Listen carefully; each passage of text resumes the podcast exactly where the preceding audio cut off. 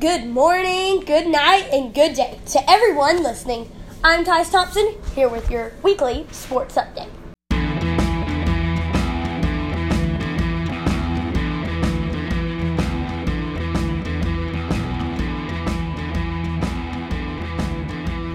Let's get straight into the headlines as Major League Baseball is back. The MLB and, and MLBPA came to an agreement to use their March agreement for this season. This gives players full prorated salaries, which means uh, that they're getting the amount of money uh, for their uh, contract for how many games they play. So, say somebody's making 50 million and they play 81 games, then they're going to make 25 million because they only played half of their games. But of course, they're playing 60, so that's roughly a third, a fourth around of their um, what they will be making. And of course, I just said 60 game season with uh, six days off. You're gonna have six days where you're uh, not gonna play, and there will be a universal DH and regular playoffs. For the Braves, uh, um, stay in our division, and we will be playing uh, a lot of games, more games against the uh, um, against the Rays and uh, fewer games against the uh, Yankees. But everybody else is about a four game that we play. Uh, the Rays we play six, and the Yankees we play three. And I think we play Boston a good bit too. So that's pretty exciting. Of course, and the, this will all be happening. The MLB will be coming back on July 23rd with two games. Uh, the New York Yankees versus the Washington Nationals, and the uh, Los Angeles Dodgers versus the San Francisco 49ers. We have uh, the NBA. They set theirs up and they have eight games playing schedule. Good news is that 16 of the 302 players tested for the uh, corona before uh, they went into the bubble. Um, uh, tested positive. So that's roughly about um, uh, about three percent of the players who tested positive. So that's very good. So they plan to start in the Orlando bubble at Disney World July 30th. That's when basketball will be back. So we got MLS coming back May 8th. And uh, every uh, day playing uh, about two to three games a day. And most of the games will be televised on ESPN. So you can definitely go watch those. They will also be held in the Orlando bubble. A little bit different than the uh, NBA bubble, but it's still roughly in the same area. So, our last sport that we're covering, college football, and they have considered moving the season to the spring. Nothing's official for now, but games start Labor Day weekend, of course. As more cases in college grows, colleges grow, it becomes more possible that uh, this could happen. But I mean, the players they're getting tested, and when they get tested positive, they are um they're only they're they're asymptomatic, which means they don't have any symptoms, but they're positive, so they could be carriers of the virus. So, in my opinion, they're mainly okay. I mean, you get tested positive, you go in for 7, 14, whatever, how many days for quarantine, and then you come back. I mean, it's pretty simple. It's not that bad for the players, it's pretty smooth for them, but uh, as long as nobody's symptomatic, everything is fine. So, let's get on in onto those onto the NFL playoffs. As you know, we've been predicting our NFL uh, schedule, and we've done all 32 teams. Now it's time to do the playoffs. So, in our first wild card matchup in the AFC, we have the Browns versus the Titans. I feel a very that this will be a very competitive game. Derrick Henry will play well, but the no passing t- the no passing game and okay defense uh, leads uh, leads to the Browns offense exploding, and I got the Browns winning 24 to 14. And then the next matchup in the wild card, I have the Colts versus the Ravens. It's simple. Lamar just just way too much. Give me the Ravens 35-21.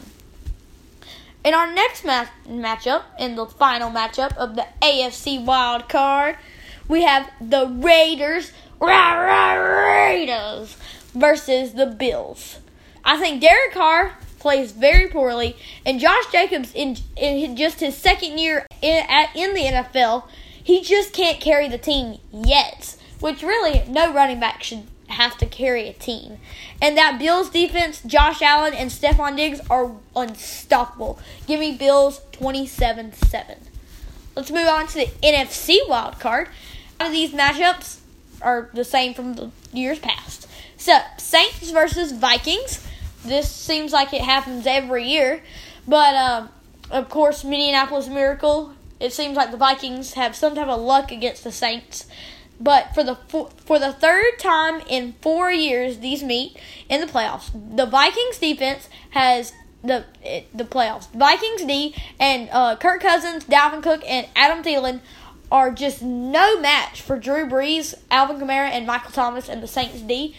But it's just the the Drew Brees is so much better than Kirk Cousins. Not to say that he's any that he's a bad quarterback. It's just that Drew Brees is so much better. Alvin uh, Alvin Kamara and uh, Dalvin Cook they're pretty much similar, except that Cook has injuries.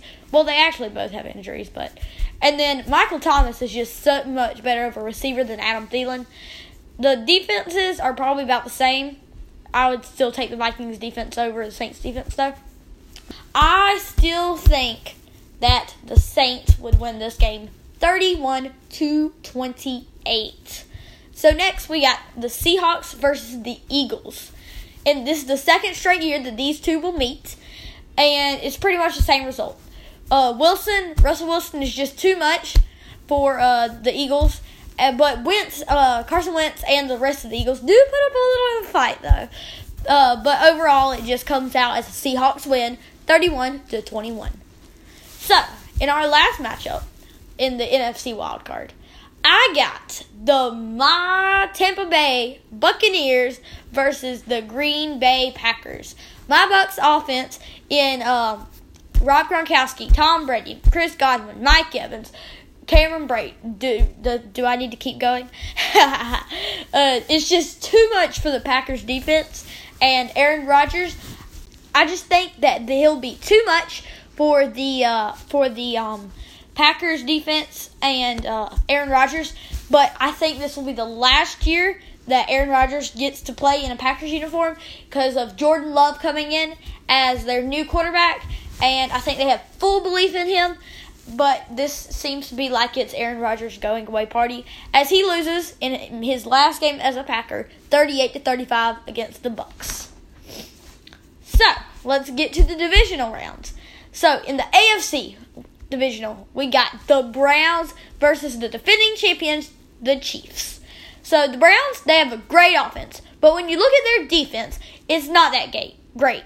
Uh, Myles Garrett is uh, good, but his suspension uh, from last year with hitting Mason Rudolph on the head, if you haven't seen that, you should. And there's only a couple other players like Denzel Ward that are really good talents on that defense, but the Browns they just need more. They need more, and it just can't compete with the Chiefs' offense, which is explosive with Tyreek Hill, Patrick Mahomes, and uh, Travis Kelce. I just don't see it happening in a world where the uh, Browns beat the Chiefs. So I got the Chiefs 42 38. In our second AFC divisional uh, matchup, we got the Lamar led, Lamar Jackson led Ravens versus the Josh Allen led Bills. This game, I think that uh, the Ravens, of course, they have Lamar and uh, a, and a great defense, and the Bills they have Josh Allen, Stefon Diggs, and a great defense. Numbers point to the Bills. And I'll take the upset. Bills over Ravens. 21 20. Let's go. Little upset alert right there on the Ravens for the second year in a row.